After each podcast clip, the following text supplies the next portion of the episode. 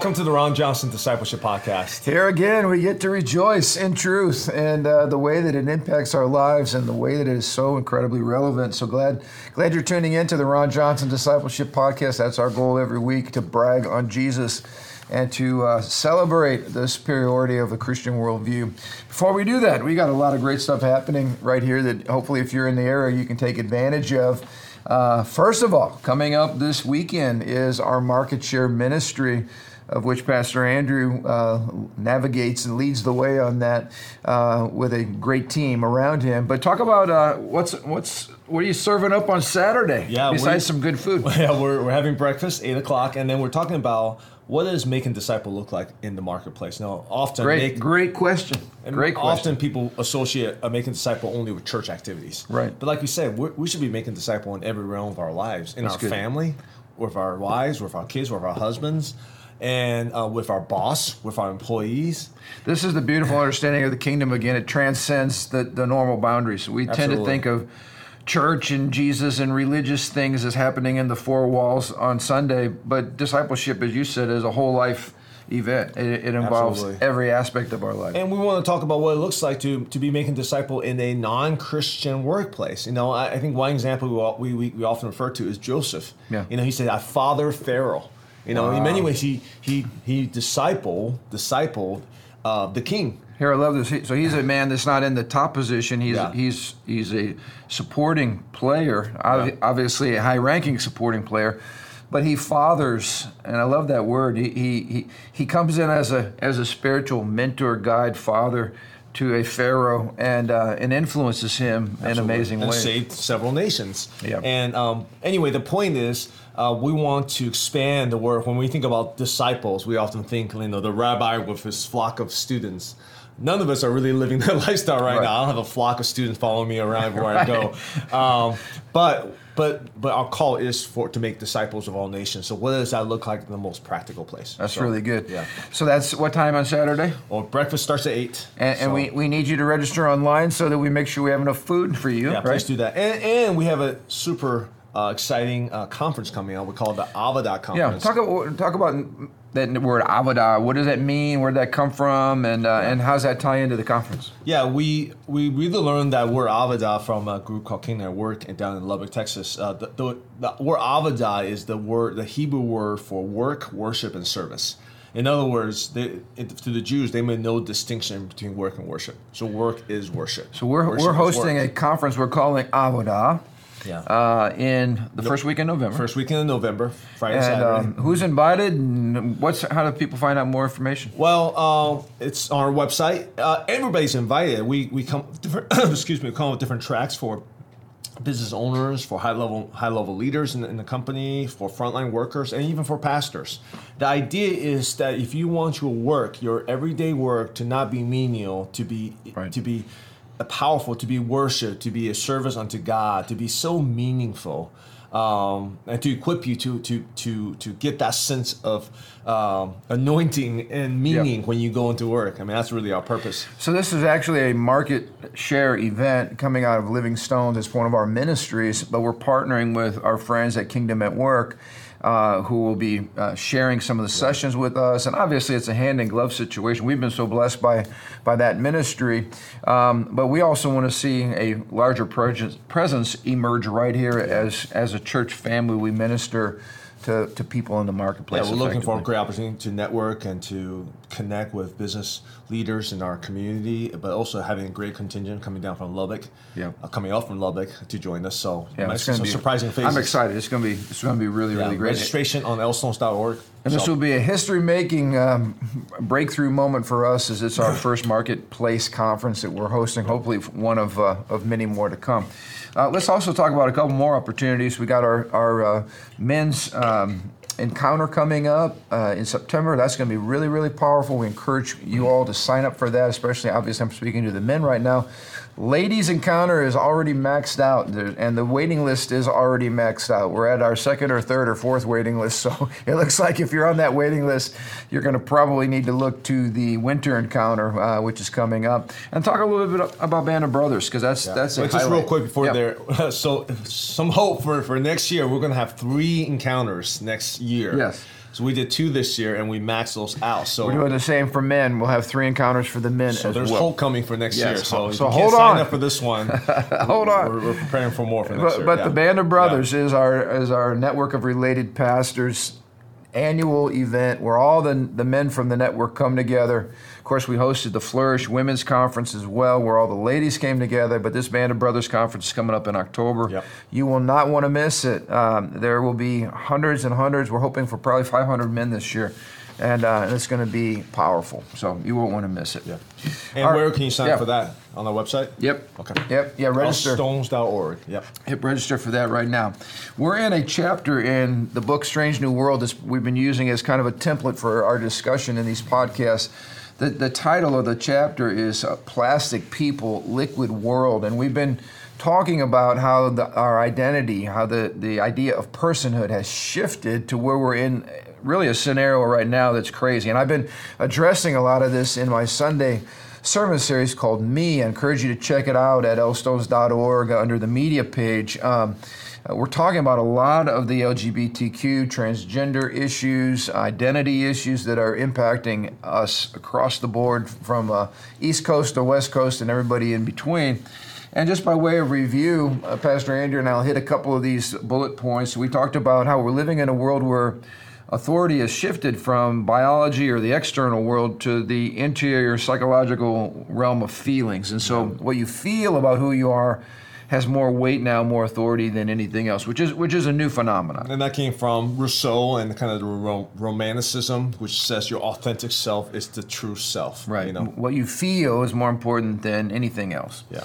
Uh, second thing was the uh, centrality of sexual desire. Obviously, if who I am is what I feel, much of what I feel is sexual in nature, whether good or bad, um, and uh, and therefore we've seen the ascendance of sexuality as a big part, in fact, the core part of our identity. We can thank Freud for that.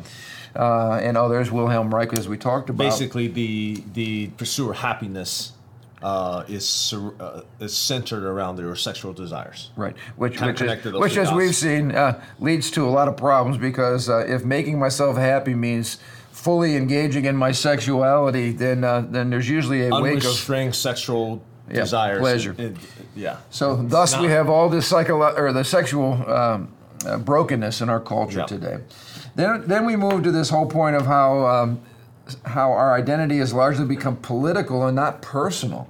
Talk a little bit about that. I mean, it used to, we used to talk about our personal identities, but now it's become politicized, and we have a government enforcing certain agendas. Yeah, because this is no longer your personal issue. Now this has become a civil issue. When you have related the pursuit of happiness to your identity and inner feelings, now it's, it's a civil rights issue. Right. Now it's a it's a state issue. It's a constitutional issue. You know, you're not allowed to pursue uh, your happiness because of all these different things. So sure. There's a lot of entanglement in all these all yeah. these. So so they, and we've talked about these things, but it's interesting how these are all new ideas that yeah. are leading to this brave new world. And then we last uh, podcast we talked about cultural and technological Technological factors that have really come into play to make these philosophical ideas actually livable. Yeah. Um, if we wouldn't have had internet, for instance, if we wouldn't have had the pill and some of these other things, yeah. we would not be able to be pushing uh, this this strange new agenda right. that we find as it relates to personhood.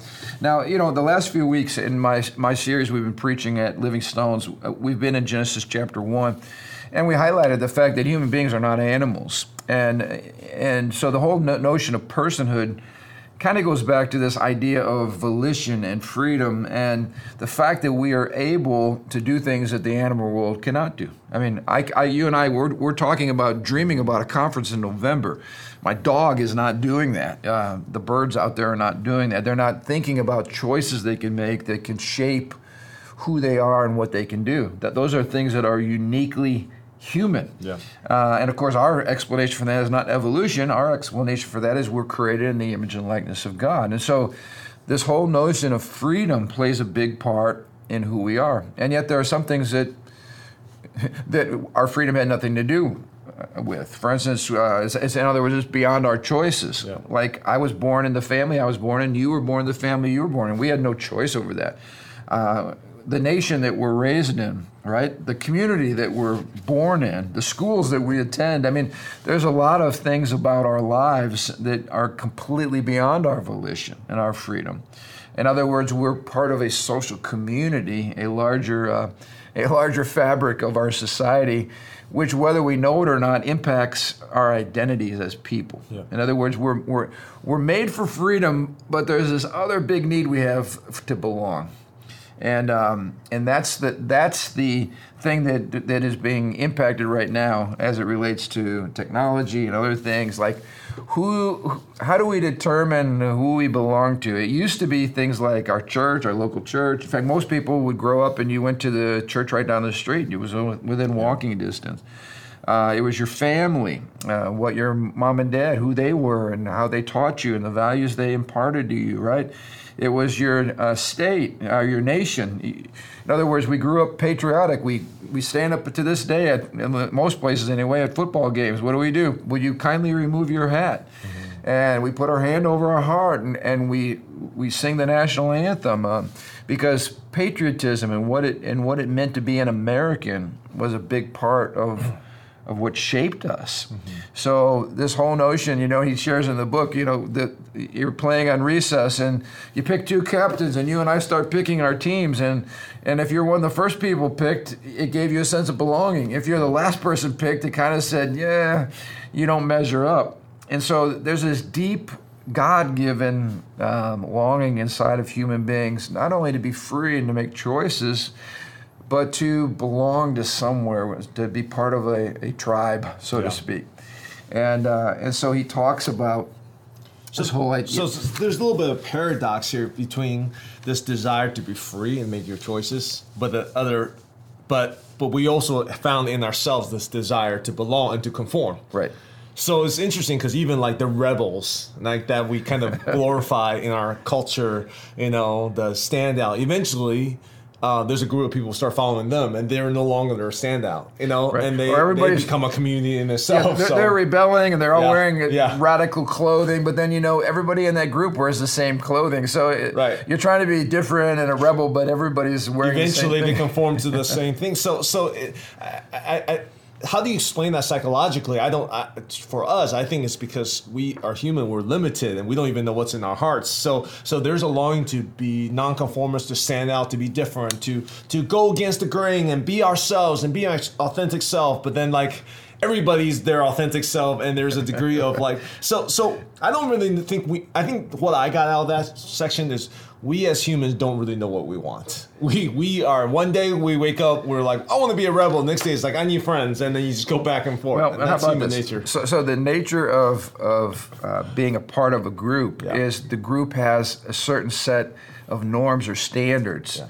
Like to be a part of the group, you have to abide by the standards, right? So if you're a rebel and you're rebelling against this set of standards, yeah. it's funny that your rebellion takes you to a place where now you're part of a group that's, that does, they don't have no standards, they right. have their own standards. Right. And you can't be a part of that group unless you embrace those cultural norms. Right. So it's the irony that you can never re- you can never belong unless there's a set of, of behaviors right. or expectations or norms that you must conform to. Right. So being a rebel and being going against the grain can never be the the transcendent, consistent value because the, the moment you rebel and you and other people join your rebellion, you are no longer a rebel because you have because we see this yeah. in the tolerance movement, the woke the woke movement, right? Yep, yep. Like you need you need to be tolerant, you need to accept, you need to go against the norm. Well, they create their own standards, and if you go against their norm, you're silenced on Twitter, you're silenced on YouTube, right? right? right. So at some point, w- you're the anti-establishment becomes the establishment. So, so anti-establishment by itself cannot be a vital principle that's consistently followed throughout, right? You're simply saying, I want a different set of rules. Right. But but that's not how the rebels frame it. They frame it as we're a rebel, we're going against the rule. They don't frame it as we want to create our own kingdom, our right. own rules, right? right? But so, they're like, I'm a rebel, and so are all my friends. Yeah. But you can't be in our group but unless... How unless dare you rebel rebel against our rebellion, you know, like... Well, so, okay, so yeah, let's talk about, yeah. you know, in, in the church, we've got these these folks that are like, um, uh, you know, well, who are you to, to make me conform to, to a certain set of standards? You know, in other words, to be part of the kingdom of God, to be part of the local church... God has spoken about certain ethical norms, right? Behavioral norms, yeah. like thou shalt not. That's an yeah. ethical norm. And when people, when you confront people as a pastor with with sin and you say, look, you need to repent of this, whatever it is. Uh, and they say, no, I'm not going to repent. I'm just going to keep coming to church and acting like a Christian, but I'm not going to follow the norms of the kingdom. Then biblically speaking, the Bible instructs us to say, you know what, then you cannot be a part of this community of faith because you're not willing to right. conform, not to what I think is right, but to what God says is true. So the world looks at that and, and condemns the church as we're being mean, we're not kind, et cetera, et cetera, et cetera. But then they create their own group, they create their own norms, and then they They cancel people who don't abide by those. Yeah, so they have their own religion. So it's hip- hypocritical. Uh, and as you pointed out, you're going to belong somewhere. Right. The choice is what what ethical norms or standards or behaviors are do you want to conform to? And, and that's the consistent argument. That's the transparent, authentic argument is to, to honestly say, I don't like your rules. I want my rules. And I can come to you and say, let's have a, let's have a real debate about Your your worldview, your kingdom versus my kingdom. But that's not the argument today. The argument today is you have a worldview. How dare you impose your worldview on me?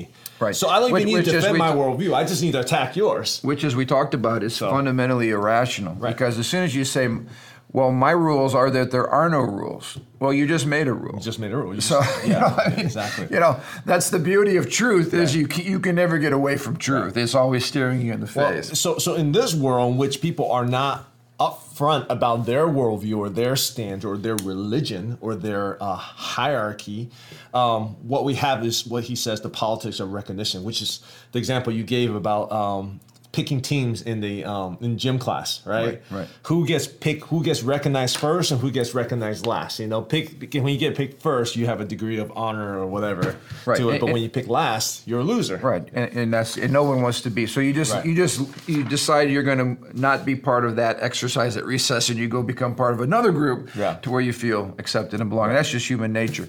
But he was talking about this idea of nation state. We used to see ourselves as Americans.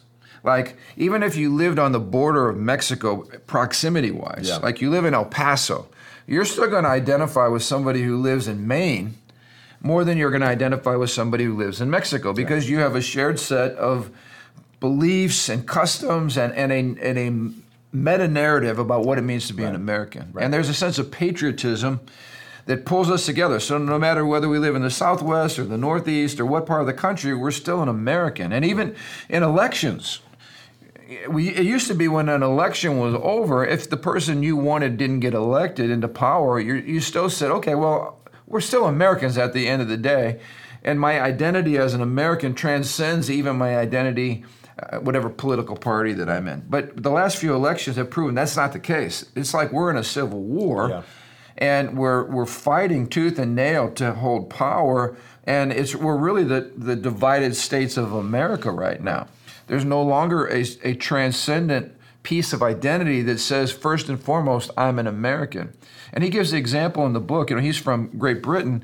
When uh, the B L M riots were going on in America, there were people marching on the streets in Great Britain, even though culturally and, and, and from a nation-state perspective, they had more in common with Hong Kong than with riots in America. Because Hong Kong used to be part of British territory. Exactly. Uh, just a couple decades ago. Right. Yeah, well, it was part of their their history, right. part of their story. Right. Um, and, and he was saying how strange that was. And, of course, he goes on to explain why that happened. You know, the, the pill opened the door to support the sexual revolution because it gave gave you some form of control over pregnancy, right? He's now saying with the advent of the internet, people are able to find and pursue the identities and the tribe, so to speak, that they want to be a part of. And so issues of time and space and, and borders and nationality and all these things, the history that used to hold us together are now no longer in play, and, and people are finding an identity on an internet. Again, he gave this strange example during ISIS when they're cutting people's heads off. There were people who were pledging allegiance to ISIS, American kids, on the internet because somehow they found that to be cool or or they identified somehow with the ISIS movement.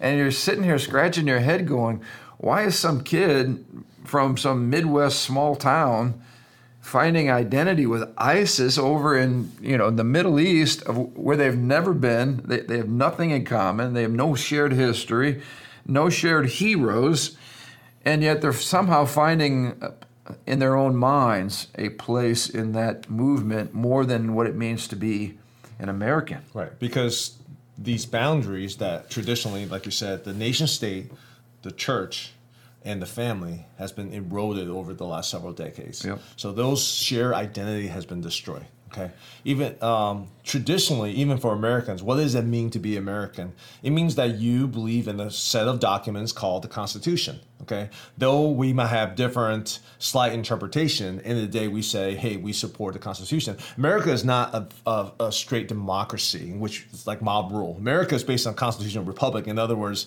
uh, the Constitution sets the rules for for what happens.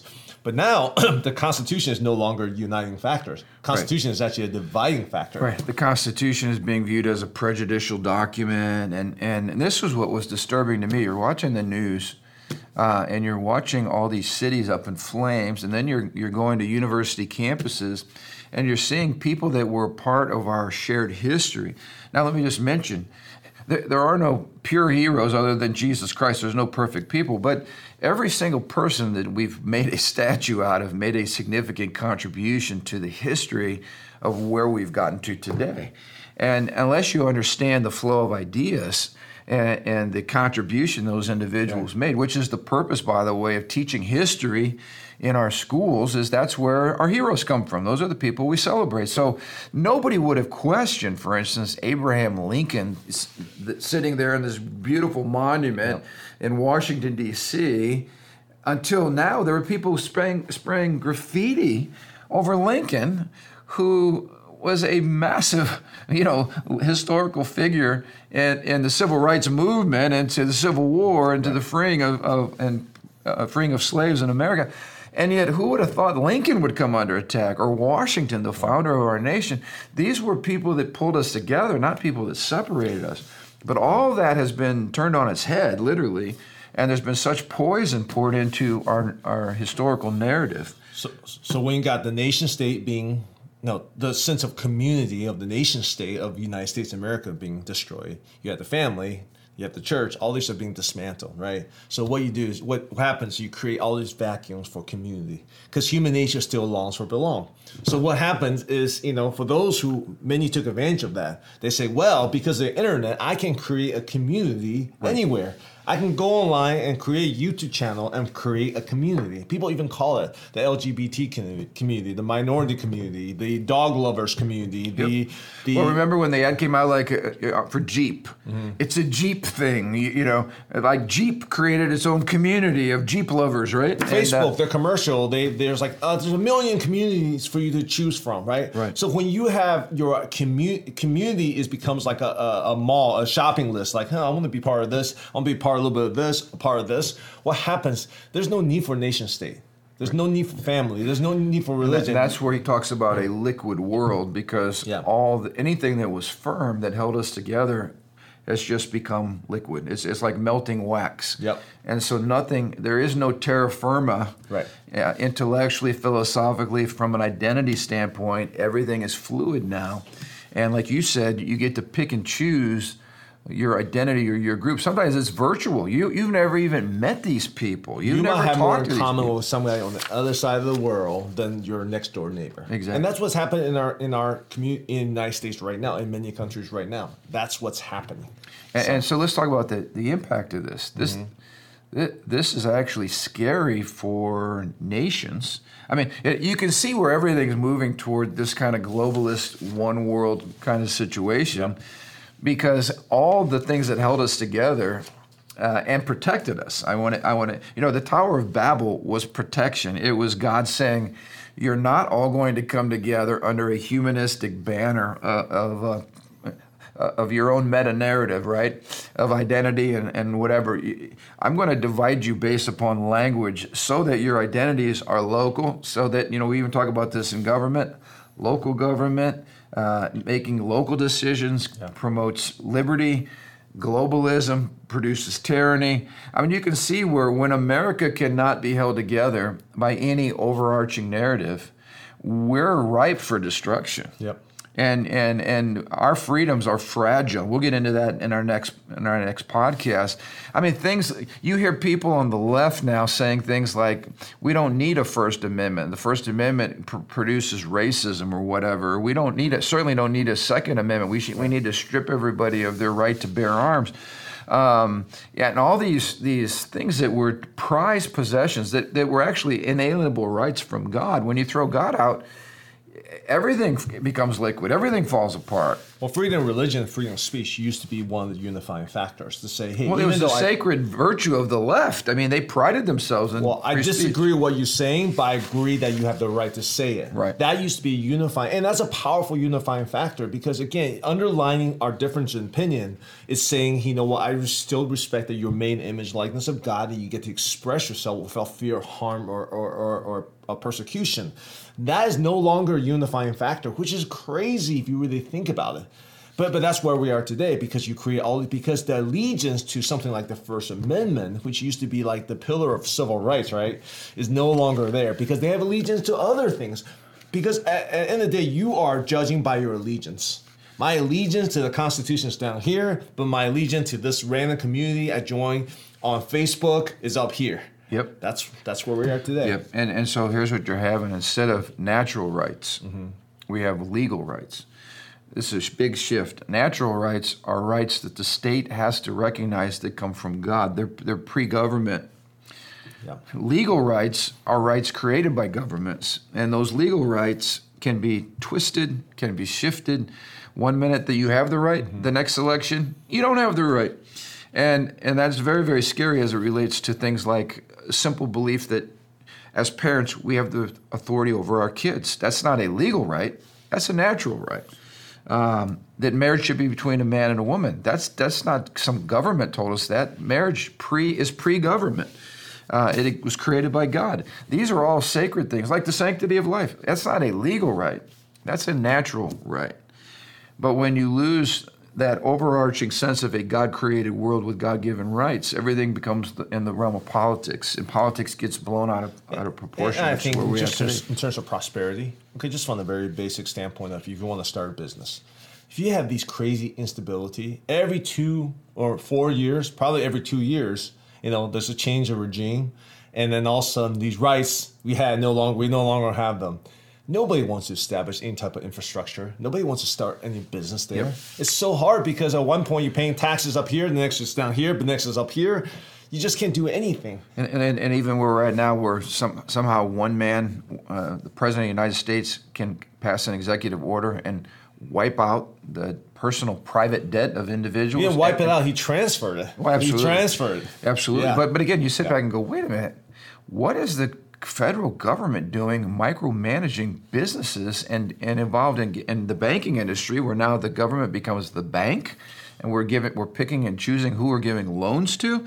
I mean, this is insanity. But what what what's scary is we have a whole generation of young people that think this is absolutely normal. It, it is devastating to the foundations of liberty. One one of the reasons why I believe that America has been so successful um, is because of the. the crazy amount of stability we have had over the last couple hundred years because of the Constitution. Absolutely. Because within the stable stability, people can innovate and they can create and they can build and they can establish businesses. And that came from the genius of the Constitution. Right. You know, how how quickly do regimes change? Look at some of these countries, you know, every couple decades there's oh, a yeah. new regime, there's a new... A new revelation. New re- yeah, people yep. get killed. I mean, just like you, you can't do anything. You can't create, you can't innovate anything in those cultures. But but that's what's happening right now. We're in a place of crazy upheaval because well, of different communities. And, and think about this. You know, when Russia inv- invaded the Ukraine, um, there were stories coming out from the, you know, run-of-the-mill foot soldier that they had no idea that there was going to be a war. They had no idea that, like, here they are now fighting their, sometimes their family members, right, who are Ukrainian. Um, and uh, the point is the morale was so low. They're fighting a war that doesn't make any sense to them. Uh, there's no heart in it.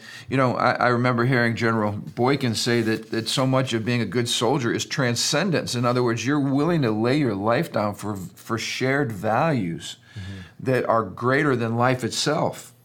The question I'm asking, and I think a lot of people are asking, is in America today, what are those common shared values that we're willing to literally lay our lives down to fight for? I mean, you you look back at the Revolution, the Civil War, some of these things. You look yeah. at World War One, World War Two. What made America so great was the fact that we were so unified and proud, to, literally, to be an American. Right. And and what did it mean to be an American? Well, there was shared values that we all celebrated, even though we were different. Our ethnicities were different. Our neighborhoods were different. Our socioeconomics was different. Uh, there's so many so many differences, but it was our shared values of what it meant to be an American and what it what America stood for. Right. All of that's being poisoned right now. We are a divided nation. Um, I wonder if anybody's willing to fight and die for anything. Uh, when you live in a secular world with no transcendent values, all that it, all you care about is your identity, your rights, your freedoms, your pleasure, your sexual expression, then there's nothing worth fighting for, and you become a very, very vulnerable nation, yeah. hanging by a thread. And, and I really think that's that's where we are right now. Uh, and unless there's a there, unless there is a, an awakening of a meta-narrative that pulls us together, namely the kingdom of God yeah. and the gospel, um, I think we're in a in a scary place, you know. And and that's what, that's that's I think to me the good news. It is it's not it's actually a, a, a silver. It's not just a silver lining. It's actually clarifying everything, which is that's what the. People understand kingdom more than any, anything else right now because everyone's establishing the the literal kingdom. When you create yeah. a community, you're creating like who's accepted, what are the rules of engagement, what's acceptable, what's not acceptable. You're basically creating your, your little kingdom. And when Jesus came, he came to usher in a brand new kingdom, brand new rules. Yep. And he's saying there's a new king, and if you want to be a leader in this kingdom, you're going to be the servant, right? First will be last, and last will be first. If you want to really live in this kingdom, you have to lay your life down. He laid out the rules for this new kingdom, right? And in many ways, we have a great opportunity through the internet, through all these different media, yeah. to usher in not our own kingdom, not our own little Christian circle, right. but the kingdom of God, to align ourselves to God's kingdom right. and really me- make his message known. So in many ways, yes, the internet has opened the world to all kind of messed up stuff, yeah. but it's also a great opportunity for us to, to usher in his kingdom. Not just like a Christian message, not just like our own personal brand, but right. the, the message of the king himself. Well, when I think of local churches as embassies of the kingdom and of, of the king, people are looking for belonging. The local church should be a place yeah. where people find love and acceptance, where they're seen, where they're known, where their where their gifts are are in, explored, discovered, you know, enhanced, uh, where they're able to find meaning in loving and serving. I mean, the church is the answer to the fractured. If the church is abiding by the kingdom, because there are many churches that are not. So, exactly. I mean, I, you want to make that. I know there are businesses who are more kingdom than churches. So we have to be very careful. Yeah. This is not about just uh, getting my own, yeah. getting my own following. This is about aligning everyone to the king, because in his king, or we're just creating another community like anybody else, right. which I've just seen quite a bit of that. This is why the the kingdom is eternal. It's ever increasing. Uh, it we will he will reign forever, and we're going to enjoy perfect community and perfect freedom under the King, and, uh, and that's the that's the, the that's, that's what ul- everybody longs that's for. That's the ultimate place of belonging, yeah. right? That's the ultimate yeah. place in which we can truly long for. People are longing for belonging, and, and they're really looking for the King. Yeah. So, anyways. So hey, if you're listening to this podcast, I want to invite you to come out Sunday. We got three amazing services, and we're not perfect people, but we are trying to follow Jesus. We're trying to love well, and we're trying to create amazing community where people, uh, again, are known and belong and uh, and feel a part. So if that's you and you're looking for a great family, uh, get off the internet, come experience some real people. Uh, but I'm glad you're on the internet now because you're watching this, but don't stay there. Come, come out to church and meet some real people yeah. and, uh, and uh, be a part of what God's doing. So thank you for watching. Until next week, share this to it with as many people as you can. It's the good news of Jesus Christ and his kingdom. It's where all the answers are found. All right, we love you all. Thanks for tuning in.